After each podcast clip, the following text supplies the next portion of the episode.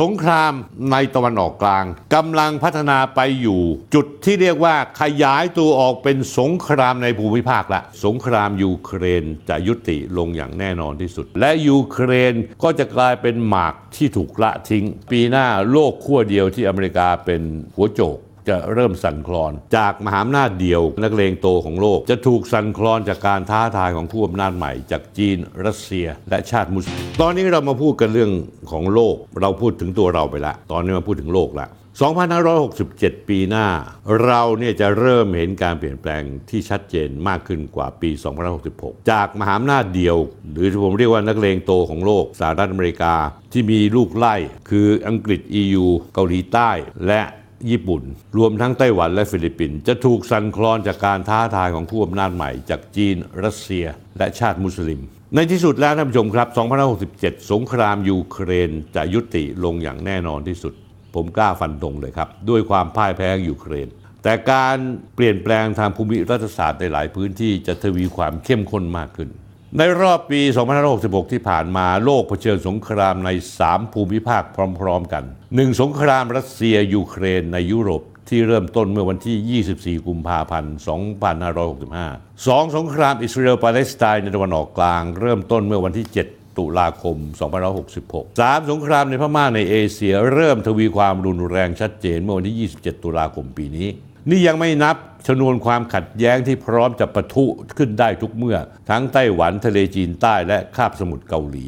ความขัดแย้งที่เกิดขึ้นในหลายภูมิภาคของโลกสะท้อนการเปลี่ยนแปลงทางภูมิรัฐศาสตร์อย่างชัดเจนมีเค้าลางมาตั้งแต่การพ้นผ่านพ้นการระบาดของโควิด สิบเก้า และเริ่ม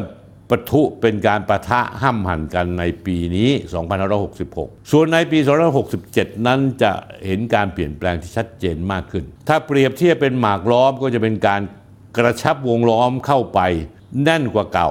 จนกระทั่งตัวที่ถูกล้อมไว้ขยับไม่ได้หรือถ้าเป็นหมากรุกก็จะเป็นเกมที่จะต้องเป็นการรุกคาดและปีหน้าสิ่งที่เราได้เห็นจากการขัดแย้งเกิดขึ้นคือไม่ได้เป็นความขัดแย้งทางอุดมการณ์เหมือนในสมัยสงครามเย็นคือเสรีนิยมขัดแย้งกับสังคมนิยมและสงครามระหว่างสหรัฐและพันธมิตรกับกลุ่มอัลกออิดะห์คือทุนนิยมตะวันตกปะทะกับโลกมุสลิมแต่ความขัดแย้งครั้งนี้เกิดขึ้นเพราะผลประโยชน์เป็นหลักเราจะเริ่มเห็นว่าปีหน้าโลกขั้วเดียวที่อเมริกาเป็นหัวโจกจะเริ่มสั่นคลอนและเห็น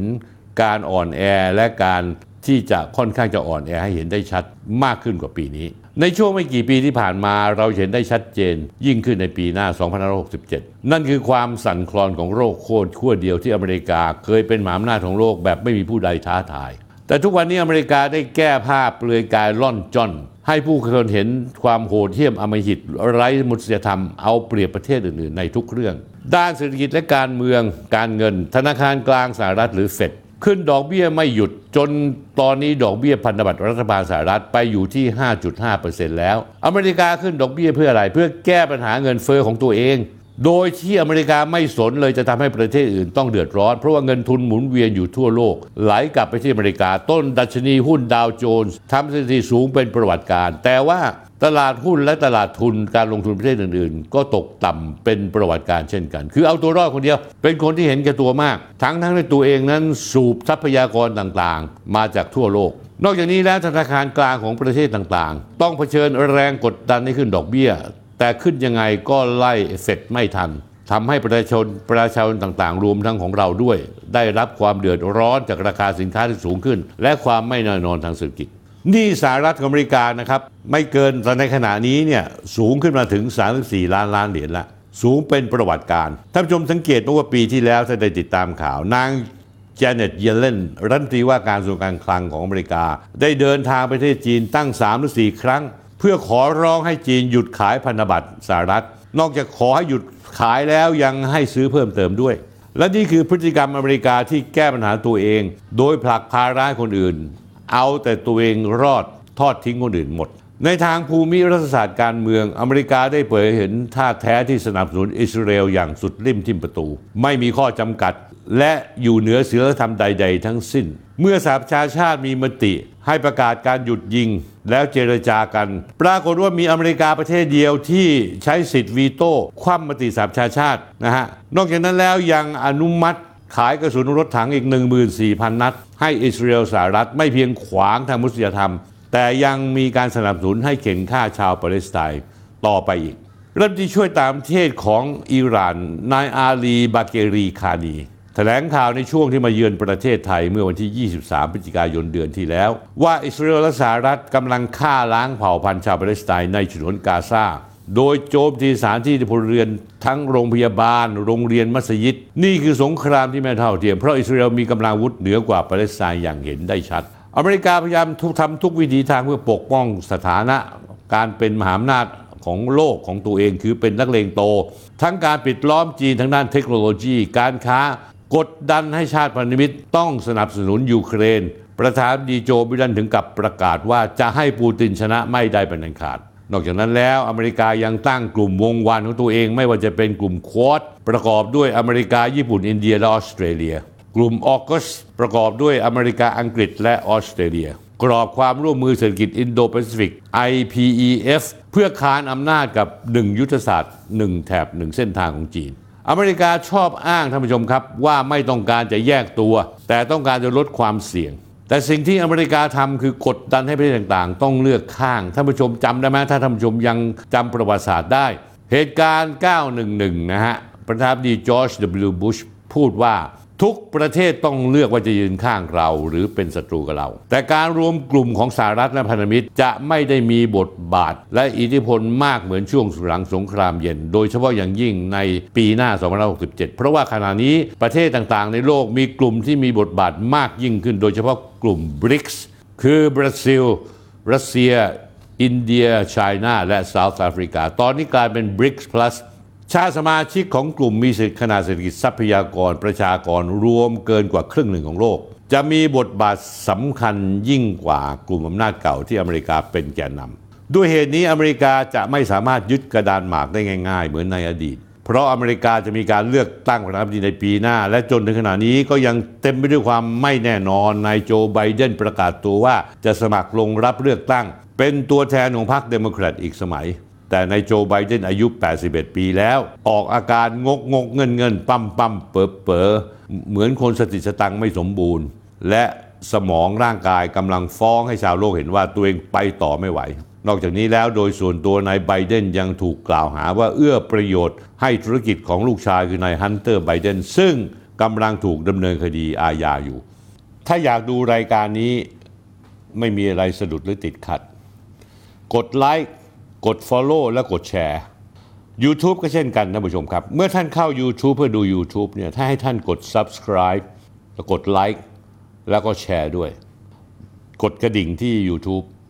นะฮะท่านผู้ชมครับอย่าลืมนะครับท่านผู้ชมทั้งหมดนี้เนี่ยเรื่องนี้ผมเคยเล่าให้ฟังไปแล้วในรายการคุยทุกเรื่องสนธิตอนที่หนึ่งร้อยสามสิบเอ็ดตอนเปิดดีลลับระหว่างโจไบเดนยูเครนออกอากาศเมื่อวันศุกร์ที่หนึ่งเมษายนสองปีที่แล้วล่าสุดนายทรัมป์ก็ถูกศาลสูงที่รัฐโคโลราโดสั่งห้ามไม่ให้ลงสมัครรับเลือกตั้งอีกสมัยหนึ่งสิ่งที่ศาลสูงในรัฐโคโลราโดทำนั้นทำให้นายทรัมป์กลับได้คะแนนเสียงเหนือผู้สมัครริพับลิกันทุกคนความวุ่นวายทางการเมืองอเมริกานั้นกำลังเริ่มต้นอย่างหนักหนาสาหัสกันเพราะว่าปีหน้าจะเป็นปีการเลือกตั้งละเพราะฉะนั้นปีหน้าอเมริกาต้องสารวนการแก้ปัญหาเศรษฐกิจการเมืองในบ้านตัวเองชาติมหาอำนาจอันดับหนึ่งของโลกยังมองไม่เห็นว่าใครจะมาเป็นผู้นำประเทศได้มีแค่ผู้เฒ่าหลงหลงลืมลืมปั๊มปั๊มเป๋อคนหนึ่งกับคนบ้าอย่างนายทรัมป์ที่อยากจะหวนกลับสวมหน้าอีกคนหนึ่งกำลังแข่งขันกันอย่างถึงลูกถึงคนสำหรับคู่แข่งอเมริการัสเซียจะมีการเลือกตั้งประธานาธิบดีวันที่สิบเจ็ดมีนาคมปีหน้านาย วลาดิเมียร์ ปูตินจะชนะการเลือกตั้งอย่างแน่นอนจีนนั้นก็ยังมีวาระการดำรงตำแหน่งสี่ปีเป็นอย่างน้อยปีหน้าท่านผู้ชมครับสงครามยูเครนและรัสเซียยืดเยื้อมาเกือบสองปียุติอย่างลงแน่นอนและยูเครนก็จะกลายเป็นหมากที่ถูกละทิ้งอเมริกาตอนนี้เทตัวไปที่อิสราเอลเพราะนายนักการเมืองแทบทุกคนในอเมริกานั้นตกอยู่ภายใต้อิทธิพลของยิวตอนนี้เนี่ยเมื่อเรามาดูตัวเลขการช่วยเหลือยูเครนแล้วเนี่ยอเมริกาใช้เงินช่วยเหลือไปแล้วหนึ่งแสนล้านดอลลาร์เงินก้อนนี้ใช้ไปเกือบหมดแล้วเมื่อกลางเดือนพฤศจิกายนเหลือก้อนสุดท้ายอีกสองร้อยกว่าล้านดอลลาร์ซึ่งกำลังจะได้อนุมัติให้ใช้เป็นเงินก้อนสุดท้ายก่อนสิ้นปีนี้เนี่ยวันสองวันนี้ก็อนุมัติละ ไบเดนพยายามที่จะของบประมาณเพิ่มเติมอีก หกหมื่นหนึ่งพัน ล้านดอลลาร์ให้กับยูเครนแต่ว่าวุฒิสภาอเมริกากับโหวตคว่ำงบช่วยเหลือยูเครนไปสภาผู้แทนราษฎรก็คือคอนเกรสที่ริพับลิกันคุมเสียงข้างมากกับผ่านงบประมาณที่ให้ช่วยเหลืออิสราเอลแต่ไม่ช่วยเหลือยูเครนประธานาธิบดีวลาดิเมียร์เซเลนสกีพูดออกมาอย่างก้ำกลืนฝืนทนว่ายูเครนจะเอาชนะรัสเซียให้ได้แม้แทบจะเป็นไปไม่ได้ก็ตามคือพูดง่ายว่าเขายังมีความเชื่อส่วนตัวว่าเขาสามารถชนะรัสเซียได้ทั้งทั้งที่ในข้อเท็จจริงแม้กระทั่งสื่ออเมริกาสื่อทางตะวันตกที่เคยเชียร์ยูเครนอย่างสุดติ่มทิ่มประตูลงข่าวปลอมเชียร์ยูเครนยังยอมรับเลยว่าเรื่องของยูเครนนั้นสองพันห้าร้อยหกสิบเจ็ดจบลงอย่างแน่นอนจะจบลงในช่วงฤดูใบไม้ผลิประมาณมีนาเมษาหรือว่าจะจบลงในช่วงฤดูร้อนประมาณมิถุนายนแต่จบอย่างแน่นอนที่สุดหนังสือพิมพ์นิวยอร์กไทมส์ระบุว่าอาวุธยุทโธปกรณ์จากอเมริกาลดลงแล้วยกตัวอย่างหน่วยปืนใหญ่หน่วยหนึ่งทางเหนือของเมืองอัฟดิฟกาสู้รบกันอย่างดุเดือดแต่จากการเคยได้รับการป้อนอาวุธลูกกระสุนปืนใหญ่ประมาณ สองถึงสามร้อย นัดต่อวันเหลือแค่ยี่สิบนัดเองปีที่แล้วฐานยูเครนมีอาวุธมีลูกกระสุนปืนใช้มากกว่าปัจจุบันนี้ถึง ห้าถึงหก เท่าตอนนี้รัสเซียกำลังเริ่มโจมตียูเครนอย่างหนักหน่วงมากขึ้นเพราะว่าประธานาธิบดีปูตินเองก็เข้าสู่โหมดการเลือกตั้งต้องการทำชัยชนะยูเครนเป็นผลงานสำหรับการเลือกประธานาธิบดีในเดือนมีนาคมนี้ท้ายที่สุดแล้วยูเครนจะกลายเป็นคนแพ้ที่ไม่มีน้ำตานายเซเลนสกี้อาจจะต้องพ้นจากตำแหน่งหรือลี้ภัยทิ้งให้ประชาชนชาวยูเครนต้องเผชิญความทุกข์ยากในการบูรณะบ้านเกิดเมืองนอนของตัวเองอีกหลายสิบปีเรื่องยูเครนกับอเมริกากับรัสเซียนั้นท่านผู้ชมจำได้ใช่ไหมผมเป็นคนพูดมาตั้งแต่ปีสองพันห้าร้อยหกสิบห้าแล้วจนถึงสองพันห้าร้อยหกสิบหกผมบอกชัดเจนว่าข่าวต่างๆที่ช่องโทรทัศน์นักวิเคราะห์ทางการเมืองต่างประเทศของประเทศไทยพากันบอกว่ายูเครนชนะแน่นอนแล้วก็รายงานการพ่ายแพ้การล่มสลายของรัสเซียรายวันเลยโดยเอาข่าวจากตะวันตกทางตะวันตกโดยหารู้ไหมว่าตัวเองนั้นเนี่ยถูกข่าวตะวันตกนั้นเต้าเพราะข่าวตะวันตกทุกวันนี้ทำงานเพื่อเป็นผลประโยชน์ของฝ่ายตัวเองเท่านั้นเองเอาล่ะท่านผู้ชมครับเรามาดูสงครามอิสราเอลปาเลสไตน์สงครามอิสราเอลปาเลสไตน์นั้นจริงๆแล้วผมไม่อยากลงรายละเอียดผมเอาง่ายๆแล้วกันท่านผู้ชมติดตามผมมาแล้วฟังเหตุผลของผมท่านผู้ชมจะเห็นด้วยเป็นอย่างยิ่งตอนที่ฮามาสบุกอิสราเอลในวันที่เจ็ดตุลาคมสองพันห้าร้อยหกสิบหกอิสราเอลแล้วก็ทางตะวันตกเชื่อมั่นว่าสงครามจะจบภายในเจ็ดวันท่านผู้ชมรู้มามาถึงวันนี้แล้วเท่าไหร่ละเจ็ดตุลาเจ็ดพฤศจิกาหนึ่งเดือนเจ็ดพฤศจิกาเจ็ดธันวาสองเดือนแล้วไปถึงเจ็ดมกราคมสามเดือนเก้าสิบวันยังรบกันอยู่แล้วในข้อที่จริงอีกครั้งหนึ่งที่สื่อมวลชนทางประเทศไทยก็รับข่าวสื่อตะวันตกมาอีกเหมือนกันโกหกว่ากองทัพอิสราเอลโจมตีฮามาสบุกกาซาฆ่าล้างเผ่าพันธุ์โน่นนี่ฮามาสต้องสูญพันธุ์แน่แต่ว่าคนที่ตายมากที่สุดในการรบครั้งนี้ก็คือฐานอิสราเอลและฐานรับจ้างที่ส่งเข้ามาทหารฮามาสตายน้อยมากที่ตายมากที่สุดคือประชาชนชาวปาเลสไตน์ที่ถูกการทิ้งระเบิดมาท่านผู้ชมครับเจ็ดวันสงครามจะจบแต่นี่มาจะถึงเก้าสิบวันแล้วยังรบกันอย่างดุเดือดแล้วคนที่ถือไพ่เหนือกว่าไม่ว่าจะเป็นฮามาสซึ่งอยู่ทางใต้ของกาซาฮิซบอลละซึ่งอยู่ทางเหนือกาซาตอนนี้ฮิซบอลละกำลังจะยึดทางภาคเหนือของกาซาไปแล้วแล้วยังมีฮูติประเทศเยเมนกลุ่มนักรบฮูติซึ่งเป็นตัวเปลี่ยนเกมเอาขีปนาวุธถล่มเข้าเมืองเตลอาวีฟขีปนาวุธพิสัยทัศน์พิสัยระยะกลางประมาณพันกว่ากิโลเมตรถล่มไปตั้งไม่รู้กี่ลูกต่อกี่ลูกและก็ปิดทะเลแดงเพื่อไม่ให้เรือที่จะเดินทางไปแล้วส่งสินค้าเข้าไปที่ท่าเรืออิสราเอลนั้นผ่านอเมริกานั้นเข้าไปยึกยักก็โดนฮูติเอาโดรนโจมตีเอาขีปนาวุธโจมตีจนกระทั่งไม่กล้าเข้ามาใกล้ล่าสุดฮูติสั่งเตือนเรือลำหนึ่งชื่อ เอ็ม เอส ซี United ซึ่งขนอาวุธและขนสินค้าไปลงท่าเรืออิสราเอลเรือไม่ฟังท่านผู้ชมรู้มาเกิดอะไรขึ้นกบฏฮูติถล่มเรือพังทลายเลยในขณะซึ่งกองเรือเรือเรือทุกเครื่องบินของอเมริกาจอดอยู่ทำตาปริบๆทำอะไรไม่ได้และอเมริกาก็ไม่กล้าเริ่มสงครามอันนี้อิสราเอลได้ทำพลาดอีกครั้งหนึ่งส่งเครื่องบินไปถล่มที่กรุงดามัสกัสประเทศซีประเทศซีเรียเพื่อฆ่าในพลคนหนึ่งของอิหร่านซึ่งไปให้คำปรึกษาท่านผู้ชมคิดว่าอิหร่านจะไม่ตอบโต้เลยตอบโต้แน่แล้วเขาพร้อมจะตอบโต้เพราะฉะนั้นท่านผู้ชมเห็นว่าสงครามในตะวันออกกลางกำลังพัฒนาไปอยู่จุดที่เรียกว่าขยายตัวออกเป็นสงครามในภูมิภาคละ และท่านผู้ชมเชื่อผมเนี่ยคนที่เสียเปรียบที่สุดคืออเมริกาอเมริกาประกาศรวบรวมกลุ่มพันธมิตรให้ส่งเรือมาเพื่อมาปิดล้อมเยเมนเพื่อเปิดทะเลแดงท่านผู้ชมรู้ไหมไม่มีใครมามีอเมริกาไปประเทศเดียวออสเตรเลียส่งคนไปเจ็ดคนเนเธอร์แลนด์ส่งไปสิบคนสเปนออกมาต่อว่าอเมริกาเลยคุณจะเอาผมไปแต่คุณไม่พูดกับผมสักคำหนึ่งผมไม่ไปละสรุปง่ายๆว่าอเมริกาโดดเดี่ยวมากในตะวันออกกลางปฏิบัติการอันนี้กองพันผสมกองผสมเรือภายใต้ชื่อปฏิบัติการผู้พิทักษ์ความเจริญรุ่งเรืองชื่อก็ตลกและท่านผู้ชมท่านผู้ชมครับอเมริกาเชิญซาอุดิอาระเบียเข้ามาร่วมซาอุดิอาระเบียเข็ดเขี้ยวกับเยเมนไม่ต้องการเพราะเยเมนเคยรบกับซาอุดิอาระเบียแล้วก็ถล่มบ่อน้ำมันซาอุดิอาระเบียจนกระทั่งแทบจะพังทลายจนในที่สุดประเทศจีนเข้ามาเจรจาให้ซาอุดิอาระเบียกับเยเมนจับมือกันได้แล้วให้ซาอุดิอาระเบียจับมืออิหร่านเพราะฉะนั้นซาอุดิอาระเบียถอยไม่มีประเทศไหนทำเลยอาจจะมีบาห์เรนเพราะว่าบาห์เรนนั้นกำลังยังนิยมตะวันตกอยู่เหมือนเหมือนเหมือนเดิมท่านผู้ชมดูต้นทุนการต่อสู้นะครับสหรัฐขอให้จีนเข้าร่วมปฏิบัติการอันนี้แต่จีนตอบปฏิเสธเพราะจีนอ้างว่าปฏิบัติการอเมริกาเป็นแค่การแก้ปัญหาชั่วคราวทางออกที่แท้จริงคือต้องหยุดยิงที่กาซาแล้วจีนและนานาชาติสนับสนุนร่างปฏิสาประชาชาติแต่สหรัฐอเมริกากลับคัดค้านแต่ตอนนี้กลับทะลึ่งมาขอให้จีนเข้ามาร่วมจีนมองว่า